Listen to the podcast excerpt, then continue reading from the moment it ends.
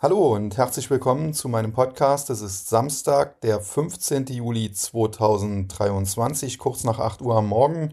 Ich bin hier im Hotel in Karlsruhe, deswegen die Akustik vielleicht nicht ganz so perfekt. Ich habe nur das MacBook-Mikrofon und nicht meins, was ich zu Hause habe. Aber ich denke, es geht letztlich trotzdem. Und im heutigen Podcast möchte ich mich mal mit Autoaktien beschäftigen. Da haben wir natürlich in Deutschland eine ganze Industrie, sehr bekannte Automarken, BMW, früher Daimler, jetzt Mercedes-Benz und nicht zuletzt auch VW, und natürlich beispielsweise zu VW gehört dann auch eine Marke wie Audi, aber auch viele andere, beispielsweise auch Seat hat ja eine VW-Marke. Und natürlich möchte ich mir die deutschen Automobilhersteller anschauen, aber nicht nur, sondern eben auch die aus dem Ausland. Und auch da gibt es natürlich einiges, beispielsweise die aus Fiat und Peugeot geformte Stellantis, die in den Niederlanden ihren Hauptsitz hat, wahrscheinlich aus Steuergründen.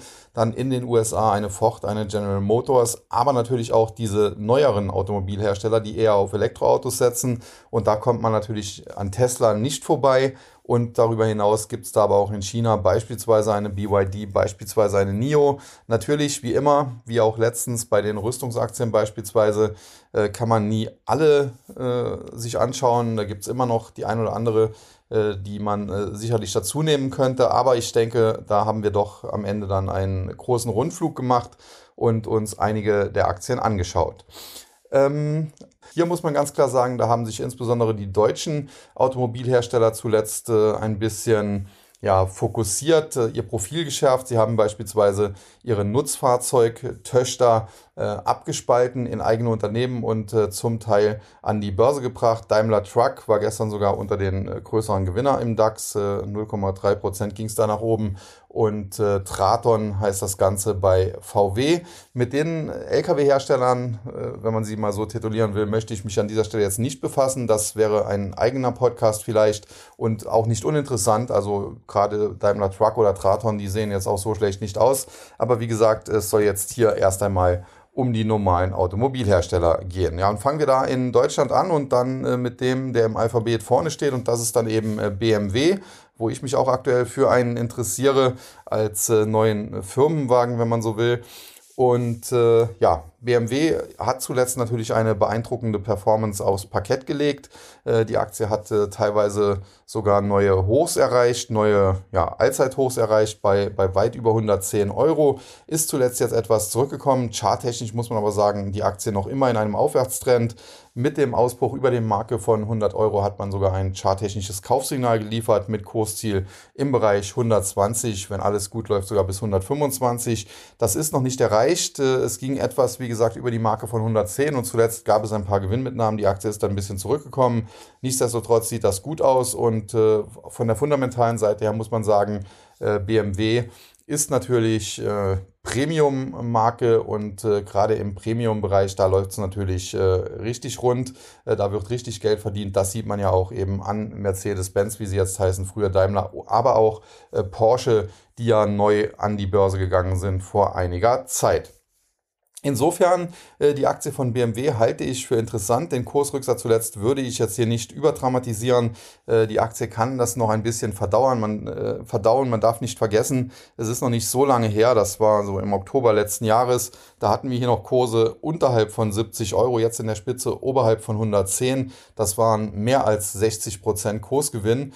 In, was haben wir, Oktober bis jetzt Juli, oder gut, die Höchstkurse sind vor ein paar Tagen erreicht worden, sagen wir im Juni, dann sieht man, dass das war innerhalb von 8 Monaten 60% nach oben, und das ist ja jetzt hier kein Start-up oder auch kein amerikanisches Wachstumsunternehmen, und das ist dann schon ein kräftiger Schluck aus der Pulle gewesen, und insofern, dass das jetzt ein bisschen verdaut wird, dass es da zu einem Rücksetzer kommt, das ist jetzt noch nicht dramatisch, deswegen BMW eigentlich insbesondere aus charttechnischer Sicht, aber auch von der fundamentalen Bewertung her, sieht die Aktie gut aus. Wer sie hat, sollte sie definitiv halten. Wer sie nicht hat, für den bietet sich durchaus an ein Einstieg im Bereich zwischen 100 und 105 Euro. Aber wie gesagt, das ist immer nur meine Meinung. Das muss jeder für sich selbst entscheiden. Und generell ist das hier auch keine Anlageberatung, weil ich ja auch gar nicht die individuellen Voraussetzungen jedes Hörers kenne. Der eine hat vielleicht mehr Geld, der andere hat weniger Geld und der eine will vielleicht auch voll in den Automobilmarkt investieren, weil er eben davon überzeugt ist, und andere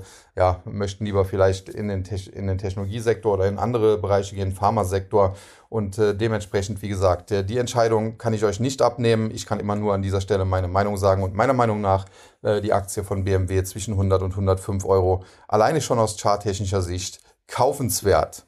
Ja, die nächste dann, die Mercedes-Benz, ehemals Daimler. Und das war ja eine Geschichte, da hat man sich von Seiten des Managements, vor längerer Zeit ist das schon her, Dr. Jürgen Schrempp war der Verantwortliche, nicht mit Ruhm bekleckert, als man seinerzeit die Chrysler übernommen hat, die Hochzeit im Himmel gefeiert hat. Und das wurde dann irgendwann eine Scheidung, wenn man so will. Und die Börse hat ursprünglich mal die Hochzeit im Himmel gefeiert, dann war die Aktie jahrelang auf Talfahrt. Und insbesondere als Jürgen Schrempp dann gehen musste, dann wurde irgendwann Chrysler wieder aufgegeben unter seinem Nachfolger Herr Zetsche. Und letztlich hat das dann kurzfristig sogar für Kursgewinne gesorgt. Aber on the longer run war auch die Ära Zetsche jetzt nicht so erfolgreich, muss man sagen. Und insbesondere hat Zetsche natürlich einen ganz großen Fehler gemacht. Man hatte sich seinerzeit, es war glaube ich so im Zuge der Finanzkrise oder in den Zeiten der Finanzkrise 2008 oder so, an Tesla beteiligt. Hatte dort eine Beteiligung, ich glaube, von etwa 5% aufgebaut, und irgendwann hat man die dann für etwa 1 Milliarde verkauft, und Zetsche hat sich da damals feiern lassen für, hat gesagt, damit sind wir der erste Automobilkonzern, der jemals mit Elektromobilität Geld verdient hat. Und prinzipiell war das auch richtig. Die Beteiligung einzugehen war ein cleverer Schachzug. Sie allerdings dann für 1 Milliarde zu verkaufen, das war ja im Nachhinein, wobei man im Nachhinein natürlich immer schlauer ist, sehr dumm. Denn die Beteiligung wäre heute zig Milliarden wert, weil die Aktie von Tesla natürlich in der Folgezeit noch viel, viel höher gestiegen ist, und es gibt Leute, die haben das mal ausgerechnet, alleine die Beteiligung an Tesla hätte vor 1, 2, 3 Jahren den Börsenwert von Daimler mehr oder weniger fast schon abgedeckt. Insofern, damals hießen sie noch Daimler, insofern Mercedes-Benz, jetzt in der Vergangenheit, insbesondere von Seiten des Managements her, nicht immer eine Erfolgsgeschichte. Und das aktuelle Management, Ola Kalenius, ursprünglich aus Schweden kommt, fühlt sich jetzt aber in Deutschland heimisch, hatte zuletzt gesagt, hat glaube ich jetzt die Doppelstaatsbürgerschaft. Unter dem geht es jetzt mit ruhiger Hand, muss man sagen, seit einiger Zeit doch aufwärts. Prinzipiell muss man aber sagen, es ist immer noch mit angezogener Handbremse. Die Aktie war im Hoch, und das war sie in der Vergangenheit unter Zetsche auch schon mal, über 90 Euro.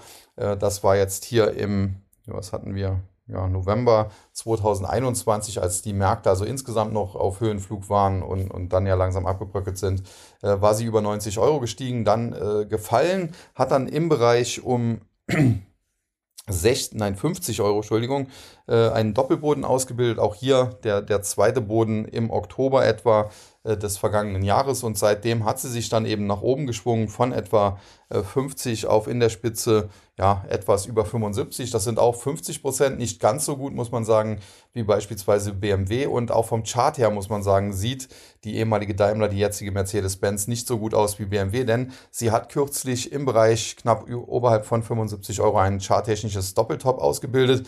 Man muss sagen, die Formation ist noch nicht ganz vollendet. Es gibt so eine Art Nackenlinie, die müsste erst noch nachhaltig unterschritten werden. Die verläuft so im Bereich 70, 68 bis 70 Euro. Aber wenn das passieren würde und die Aktie ist nah dran, dann wäre das sogar kurzfristig ein charttechnisches Verkaufssignal. Wir haben in der Vergangenheit teilweise bei Aktien, ich glaube Covestro war es mal im DAX vor einigen Jahren, die haben auch ein Doppeltop im Bereich von knapp über 100 Euro gemacht und sind anschließend auf Talfahrt gegangen und haben sich bis heute nicht mehr erholt. Insofern Mercedes-Benz fundamental aus meiner Sicht nicht ganz so gut aufgestellt wie eine BMW und auch aus charttechnischer Sicht etwas angeschlagen. Insofern, wer die Mercedes-Benz im Depot hat, er sollte zumindest vorsichtig sein, und aus meiner Sicht, also meine Meinung in diesem Fall wieder, wie eben ja schon gesagt, ich kann ja, wie gesagt, hier kann Anlageberatung machen. Aus meiner Sicht die Aktie angeschlagen, noch nicht endgültig umgekippt, aber es steht zu befürchten, dass das passieren könnte, und dementsprechend bestenfalls noch eine Halteposition, aber an starken Tagen würde ich sogar tendenziell bei Mercedes-Benz überlegen, ob man sich von der Aktie nicht besser sogar trennen würde. Ja, dann die Porsche. Da gibt es zwei. Einmal die Porsche Automobil Holding. Das ist im Prinzip eine Holding, die überwiegend VW-Aktien hält. Deswegen möchte ich die nicht besprechen. Und eben den Autobauer Porsche, der ja vor etwas mehr als einem Jahr, glaube ich, an die Börse gegangen ist. Die Porsche AG. Vorzugsaktie, ebenfalls, glaube ich, mittlerweile im DAX gelistet, zuletzt Schlusskurs im Bereich von 115 €. Und hier muss man sagen, das war ein sehr, sehr guter Börsengang. Die Aktie hat sich seit der Emission sehr gut entwickelt. Da dürften die meisten Anleger sehr zufrieden mit sein. Allerdings zuletzt hat sich die Aktie ein bisschen festgefahren, das muss man auch ganz klar sagen. Und sie ist seit einiger Zeit, wenn man so will, in einer breiten Seitwärtsbewegung drin. Auf der Unterseite so ein bisschen abgesichert im Bereich 107,50 € bis 105 auf der Unterseite und auf der Oberseite so der Bereich 120 und so ein bisschen darüber, da der Deckel drauf. Ist jetzt keine so breite Range, muss man sagen, 12, 13% vielleicht. Und ja, solange die Aktie eben in dieser Range drin verbleibt, solange kann man bestenfalls ein bisschen Range-Trading betreiben, sprich am unteren Ende der Range long gehen oder kaufen, am oberen Ende dann Gewinne mitnehmen, also verkaufen oder sogar, wenn man mutig ist, shorten. Das wäre klassisches Range-Trading. Wie gesagt, keine Anlageberatung, immer selbst entscheiden. Letztlich ist Range-Trading, kann lukrativ sein, weil solche Ranges können sich ja auch über längere Zeiträume, über Monate oder Jahre erstrecken. Und da kann man da teilweise ja, über längere Zeiträume eben ganz gute Gewinne machen, wobei hier die Range nicht so besonders breit ist, sodass man da wahrscheinlich schon Hebel einsetzen muss, um hier gute Gewinne zu machen. Fakt ist aber auch, irgendwann wird so eine Range aufgebrochen, entweder auf der Unterseite oder auf der Oberseite. Und wenn es eben auf der Unterseite ist, dann gibt es ein Verkaufssignal und auf der Oberseite gäbe es ein Kaufsignal. Und dementsprechend muss man dann disponieren. Wenn man also beispielsweise am unteren Ende im Bereich, sagen wir 106 € kauft, dann braucht man dementsprechend einen engen Stoppkurs, denn wenn es nachhaltig unter die 105 dann wegkippt, ja, dann ist die Range aufgebrochen und deswegen bräuchte man einen Stoppkurs knapp unter 105. Ich würde in dem Fall auch knapp unter 100 gehen, weil das auch so eine runde Marke ist. Aber das muss man dann eben eng begrenzen, diese Verluste, wenn man hier ein bisschen tradet und dementsprechend, wie gesagt, die Porsche, generell finde ich sie nicht schlecht, auch von der fundamentalen Seite her, aber aktuell in einer Range und dementsprechend entweder einfach halten oder eben Range Trading betreiben, immer in dem Wissen, irgendwann wird die Range aufgebrochen und wenn das eben passieren sollte, dann schnell handeln. Wenn man beispielsweise am oberen Ende auch short gegangen ist, dann muss man die Short-Position dementsprechend möglichst schnell eindecken. Und ja, auf der Unterseite, wenn man da long gegangen ist, dementsprechend Stoppkurse ziehen lassen. Ja, dann haben wir die VW, die Volkswagen und die ist im Prinzip ein Trauerspiel, aber das ist auch kein Wunder. Gut, der Firmenpatriarch, Herr Pierch, ist leider vor einiger Zeit aus dem Leben geschieden. Sein, ja, damaliger Vorstandschef, also der damals bei VW noch tätig war, Herbert Diess, ein großer Fan von Elon Musk und Tesla. Die beiden haben sich wohl auch so ganz gut verstanden, haben ja sich öfter auch mal getroffen. Elon Musk ist ja auch mal so ein Elektroauto von VW Probe gefahren. Doch mittlerweile ist er geschasst. Man hat dort ja, einen anderen Manager installiert, der zugleich auch Chef von Porsche ist, was auch von Aktionärsseite zum Teil kritisch gesehen wird und was man auch kritisch sehen kann. Und generell kritisch sehen muss man auch den Aktienkursverlauf von Volkswagen, von VW, denn die Aktie, die liegt natürlich relativ am Boden, muss man ganz klar sagen, mit aktuellen Kursen knapp oberhalb von 120. Was man allerdings auch sagen muss, die Aktie ist schon abgestürzt. Das heißt, wenn man sich das anschaut, ist noch nicht so lange her. Ende des Jahres 2021 hatte man noch Kurse über 200 €, mittlerweile 120. Das ist also ein Minus von 40%, wenn man so will. Also das Gegenteil von BMW oder VW, zumal es zuletzt auch hier keine Erholung gab. Aber was positiv ist, die Aktie macht Anstalten einer charttechnischen Bodenbildung so im Bereich 115. Und generell, wer mich kennt, wer mich auch schon länger verfolgt, auch vor Jahren, als noch Herr Winterkorn dort am Ruder war, war ich immer kritisch bei VW. Das hat sich dann im Nachhinein ja auch als richtig erwiesen. Die Aktie ist dann, wie damals angesagt, abgestürzt, eben mit diesem Dieselskandal und Winterkorn musste dann auch gehen. Aktuell muss ich aber ganz klar sagen, ein VW, ein Auto, von denen würde ich mir jetzt zwar nicht unbedingt kaufen, wie gesagt, habe da aktuell einen BMW als Firmenwagen im Blick, aber die Aktie sieht doch ganz interessant aus und gerade auch vor dem Hintergrund, eine BMW steht weit oben, da spielt man natürlich dann eine Fortsetzung des Aufwärtstrends, eine Mercedes-Benz steht so ein bisschen auf der Kippe, eine Porsche ist so ein bisschen in der Range und eine VW, wie gesagt, die ist abgestürzt und die scheint jetzt so im Bereich 115 bis 120 Euro einen Boden gefunden zu haben. Natürlich, das muss man auch abwarten. Auch hier, der Boden kann aufgebrochen werden. Wenn die Aktie also nachhaltig unter 115 fällt, was mit Kursen unter 110 definitiv gegeben wäre, dann müssten auch hier Stoppkurse ziehen. Aber generell, VW ist relativ günstig. Man hat beispielsweise diese ganzen Beteiligungen auch an Porsche ja. Und dementsprechend, wenn ich jetzt mir eine Autoaktie näher anschauen würde von den deutschen Autobauern, dann erscheint mir die VW doch nicht ganz uninteressant. Allerdings, wie gesagt, war jetzt in den letzten Monaten doch eher ein Rohrkrepierer und von daher ist das Risiko natürlich groß und dementsprechend, wer es riskiert, auf jeden Fall auch hier Stoppkurse einhalten. Das halte ich für essentiell. Ja, kommen wir zu den beiden großen Amerikanern, Ford und General Motors. Da muss man sagen, Ford habe ich in der Vergangenheit mal so, glaube ich, ein bisschen mit einer Weichwährung verglichen, weil wenn man sich das langfristig anschaut, auf Sicht beispielsweise, ich habe hier den Chart seit 1992, dann sieht man, die Aktie macht zwischenzeitlich immer mal wieder größere Kursrallies, also insbesondere hier Ende der 1990er Jahre bei diesem damaligen ja auch Dotcom-Bubble-Hype. Da stieg die Aktie nochmal sehr, sehr weit nach oben. Da wurde man an beste Zeiten von Henry Ford vielleicht damals erinnert, in den 1920er Jahren oder so, als das Unternehmen auch gegründet wurde. Und langfristig muss man aber sagen, ist es ein Trauerspiel. Es gibt immer mal wieder Phasen zwischendurch, wo die Aktie steigt. Beispielsweise war sie dann auch im Jahr 2011 nochmal im Bereich knapp unterhalb von 20 und das hat sie dann hier 2013, 2014 auch nochmal erreicht. Aber dann ging es eben auch wieder deutlich abwärts und im Jahr 2020, insbesondere dann auch der Corona-Crash hat da nochmal richtig reingehauen. Da war sie im Tief bei 4,50 Dollar, nur um sich dann anschließend, als wieder Geld gedruckt wurde, stark zu erholen, teilweise ja neue Mehrjahreshochs bei fast 25 Dollar und mehr zu schreiben. Und seitdem ist hier eben auch wieder dann nach unten gefallen und notiert jetzt aktuell so im Bereich von 15. Und charttechnisch, das muss man so ganz klar sagen, da ist die Aktie derzeit doch relativ schwierig zu fassen, weil man eben sehen muss, generell längerfristig im Big Picture ist es eher ein Trauerspiel. Kurzfristig ist sie aber ähnlich wie die VW schon stark zurückgekommen und scheint jetzt so im Bereich 12 Dollar, knapp unter 12 Dollar, einen Boden ausgebildet zu haben. Dieser Boden, der wurde auch, glaube ich, 4 oder 5 Mal angetestet und zuletzt hat die Aktie sich so ein bisschen nach oben gelöst, ist so in Richtung 14,50, 15, wo sie ja aktuell auch steht, gestiegen und der Bereich um 16 Dollar, das ist so ein charttechnischer Widerstand. Also da hat die Aktie kurzfristig definitiv noch Platz hinzulaufen, was ja auch noch 6-7% nach oben wären. Und wenn es über die 16 Dollar gehen würde, dann wäre es sogar möglich, dass sie in Richtung, über die 18 in Richtung 20 Dollar nach oben steigt. Insofern, das ist so ein bisschen ähnlich wie Volkswagen, aber auch hier lustigerweise, die in den letzten Jahren, muss man sagen, eher Rohrkrepierer waren, die haben aktuell so eine Art Bodenbildung und könnten sich kurzfristig auch mal ein bisschen nach oben schwingen. Das kann man versuchen dann zu spielen. Wenn das gut geht, hat man ja auch hier schöne Gewinne eingefahren. Beispielsweise, wenn man jetzt bei 15 kauft und sie tatsächlich dann in den nächsten Monaten auf 20 steigt, dann hat man hier locker mal 33% verdient.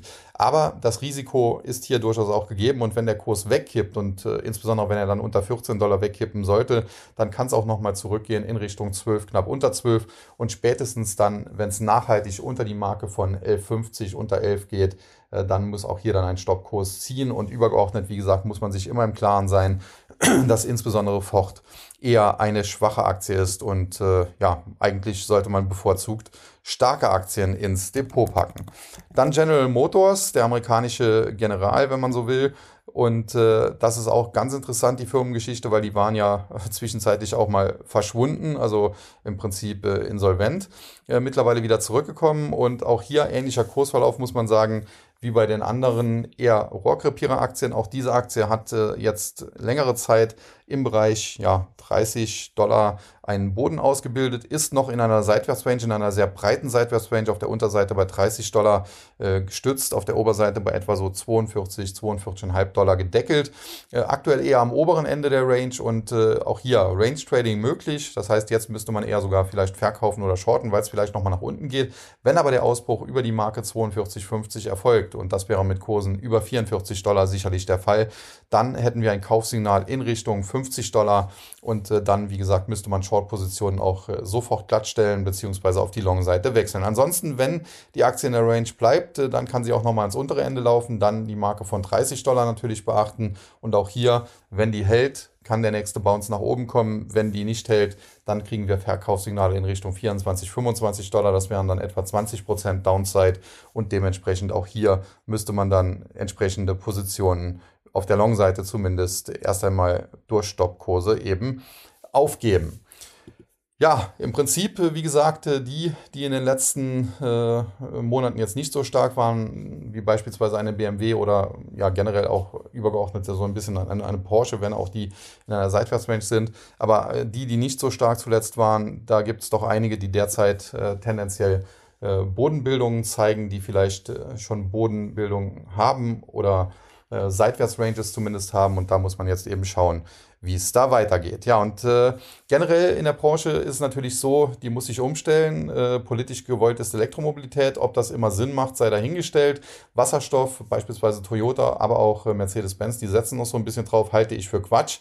Habe da sehr viel mit Ingenieuren auch gesprochen. Generell die Technologie ist gut, keine Frage. Und im Bereich LKWs beispielsweise oder Nutzfahrzeuge, da kann die sich auch durchsetzen. Oder insbesondere auch sehr interessant ist die im Schiffsbereich, zumal ja auch die Schiffe besondere Umweltsünder sind mit ihren Abgasen, die sie da in die Atmosphäre pusten. Nicht nur CO2, sondern da wird ja oft Schweröl, Diesel und so weiter verbrannt. Also insofern, da kann Hydrogen, wie es in Englisch heißt, durchaus Sinn ergeben. Aber im Bereich Automobil gibt das wenig Sinn, weil so eine Brennstoffzelle macht so ein Auto mal locker 10.000 Euro teurer. Das muss man sich dann erst einmal leisten können und wollen, gerade bei kleineren Autos, Kleinwagen. Und dann kommt dazu, die hält so im Schnitt, sagen wir mal, 15 Jahre. Das heißt, wenn man so ein Auto 20, 25 Jahre fahren will. Natürlich, das kann auch mal sein, dass eine länger hält und dann kann man es mit einer Brennstoffzelle bis dahin fahren. Aber es gehen eben auch welche früher kaputt, wenn der Schnitt eben 10, 15 Jahre maximal ist. Und da müsste man dann einkalkulieren, wenn man so ein Auto länger fahren will, muss man nochmal 10.000 investieren, um eine weitere Brennstoffzelle da einbauen zu lassen. Hinzu kommt, so günstig ist Wasserstoff jetzt auch nicht. Also man spart jetzt beim Betrieb auch nicht so viel. Und insofern im Bereich Pkw halte ich das, und das haben mir sehr viele Ingenieure über viele Jahre bestätigt, für Quatsch. Und ich kenne auch bis heute noch keinen Autohersteller der Welt, der groß da erfolgreich war mit dieser Technologie. Und dementsprechend glaube ich, dass sie sich da definitiv nicht durchsetzen wird. Insofern schaue ich mir irgendwelche Wasserstofffantasien auch nicht an. Aber zuletzt vielleicht noch ein Wort zu Nikola, weil ich hier auch im Total Return Börsenbrief zuletzt hatte. Und vielleicht der ein oder andere Leser des Börsenbriefs hört ja auch den Podcast. Da muss man sagen, hatte ich gestern ein Update rausgeschickt.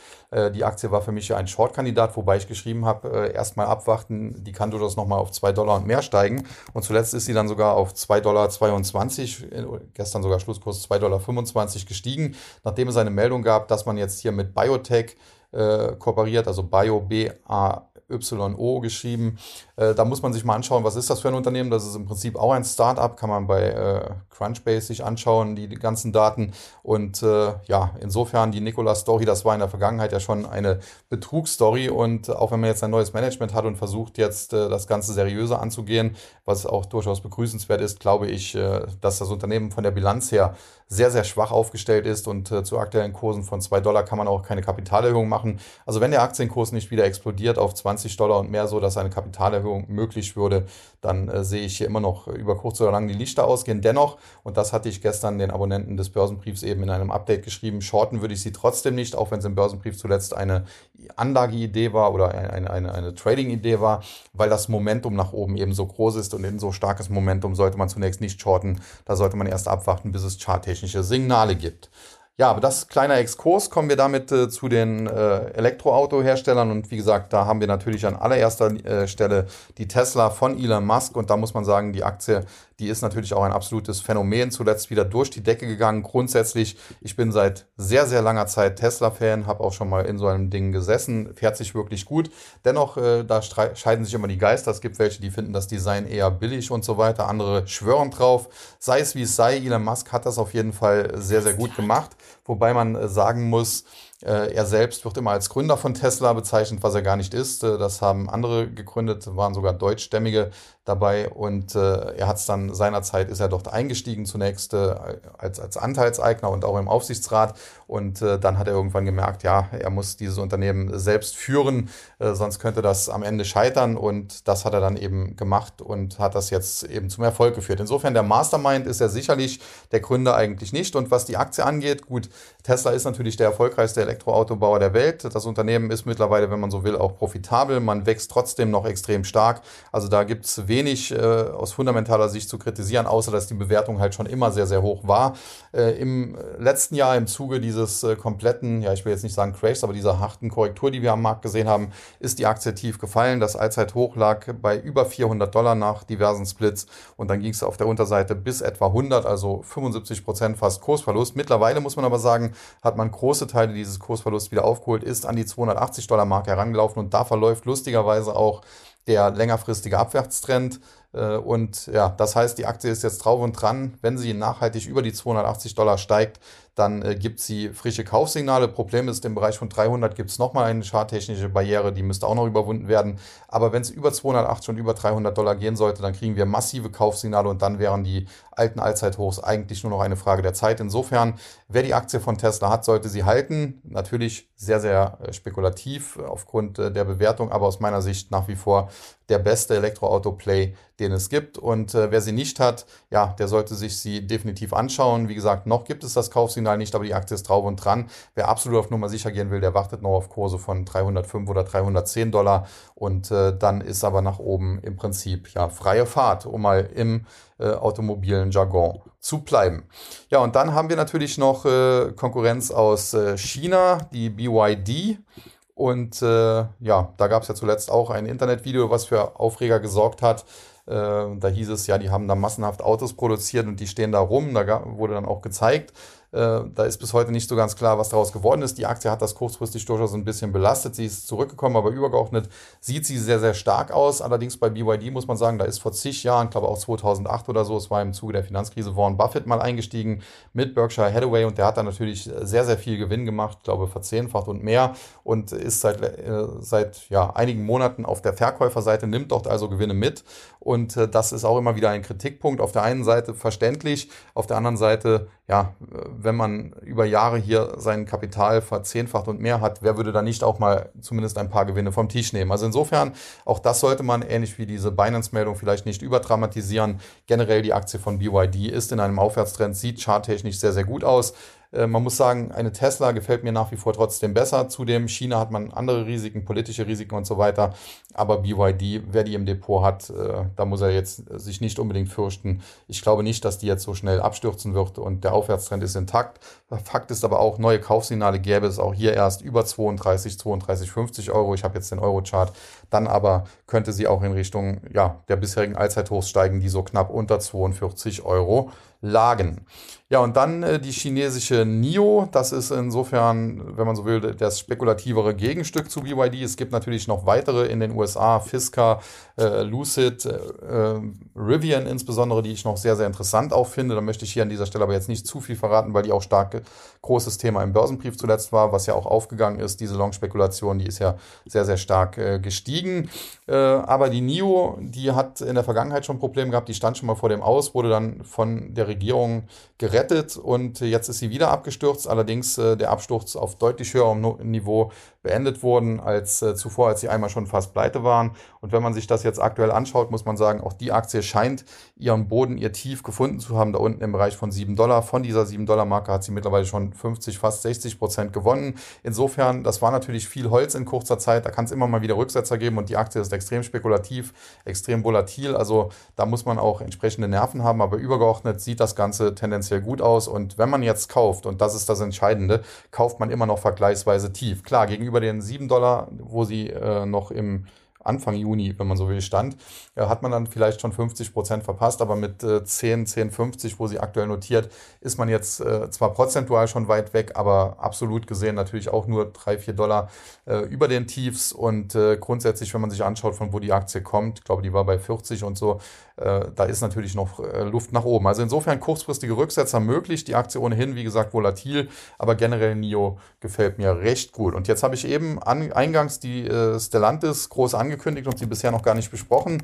Holen wir das noch kurz nach und das soll es dann auch für heute gewesen sein, weil das der Podcast jetzt schon wieder länger geworden ist, als er eigentlich sollte. Und ich denke, zu viel Content auf einmal ist dann auch schwer zu verarbeiten. Und die Stellantis, wie gesagt, hervorgegangen aus dem Zusammenschluss von Peugeot und Fiat. Also wenn man so will, steckt da die ehemalige Fiat und die ehemalige Peugeot drin.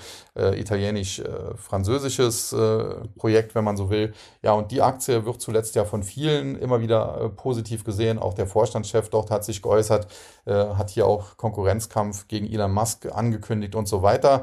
Aber generell muss man sagen, hier werden nicht nur große Worte gesprochen, sondern generell scheint es da auch ganz gut zu laufen. Die Aktie zuletzt in einem Aufwärtstrend, war zwischenzeitlich mal etwas zurückgekommen, hat aber im Bereich knapp oberhalb von 14 dann so eine Art Doppelboden hingelegt und jetzt wieder Gas gegeben, aktuell knapp unter 17. Fakt ist aber auch, frische Kaufsignale gibt es noch nicht. Da müssen sie erstmal über die 17,25 und letztlich dann über die 18 Euro steigen, um hier frische Kaufsignale zu generieren. Wenn das aber gelingt, wenn sie also über 18 steigt, dann hätten wir Kaufsignale in Richtung 22,50 und übergeordnet, wie gesagt, sieht das Ganze relativ konstruktiv aus. Insofern, wer die Aktie hat, kann sie sicherlich halten. Bei Rücksetzern tendenziell eher kaufen und ich denke, ja, die 22,50, die wären durchaus nochmal drin. Zu viel würde ich mir aber nicht erwarten und wenn ich das Ganze jetzt so ein bisschen zusammenfassen soll, dann muss ich sagen, ja, ich habe ja bei vielen Einzelaktien genau erklärt, welche ich eher positiv sehe, beispielsweise eine BMW und welche eher negativ, beispielsweise vielleicht eine Mercedes-Benz. Aber generell, wenn man mich natürlich fragt, in welche Aktie würde ich jetzt hier investieren, dann muss ich ganz klar sagen, dann steht ganz oben auf meiner Liste nach wie vor die Tesla. Nicht nur, weil ich natürlich auch technisch affin bin und das Unternehmen ja jetzt nicht unbedingt auch nur als Autobauer gilt. Die machen ja auch Stromspeicher, Solar und so weiter, sind da also noch breiter aufgestellt, sondern auch die Person Elon Musk.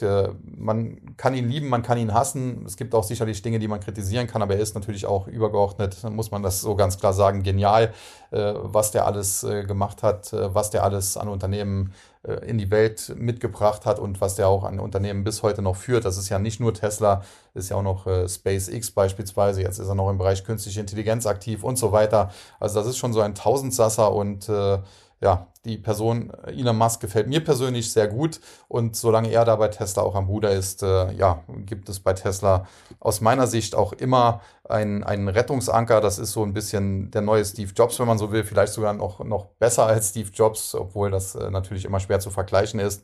Und dementsprechend, wie gesagt, die aus meiner Sicht interessanteste Aktie sicherlich die Tesla, aber natürlich auch sehr spekulativ und ich hatte ja auch gesagt, Kaufsignale, da muss sie erst noch über die 280, wo sie jetzt dran knabbert und auch noch über die 300, 310, aber wenn sie das eben schaffen sollte, das muss man ganz klar sagen, dann kann sie auch zum Allzeithoch zurücklaufen und wenn sie dann neue Allzeithochs macht, das wären frische Kaufsignale, ob jetzt dann irgendwelche fantastischen Kursziele von $2.000 und mehr, die beispielsweise Katie Wood in die Welt gesetzt hat, erreicht werden, das sei mal dahingestellt, aber nach wie vor, wie gesagt, ist der Disruptor, wenn man so will, im Automobilsektor und dementsprechend Tesla die Aktie, die ich am engmaschigsten da auch verfolge.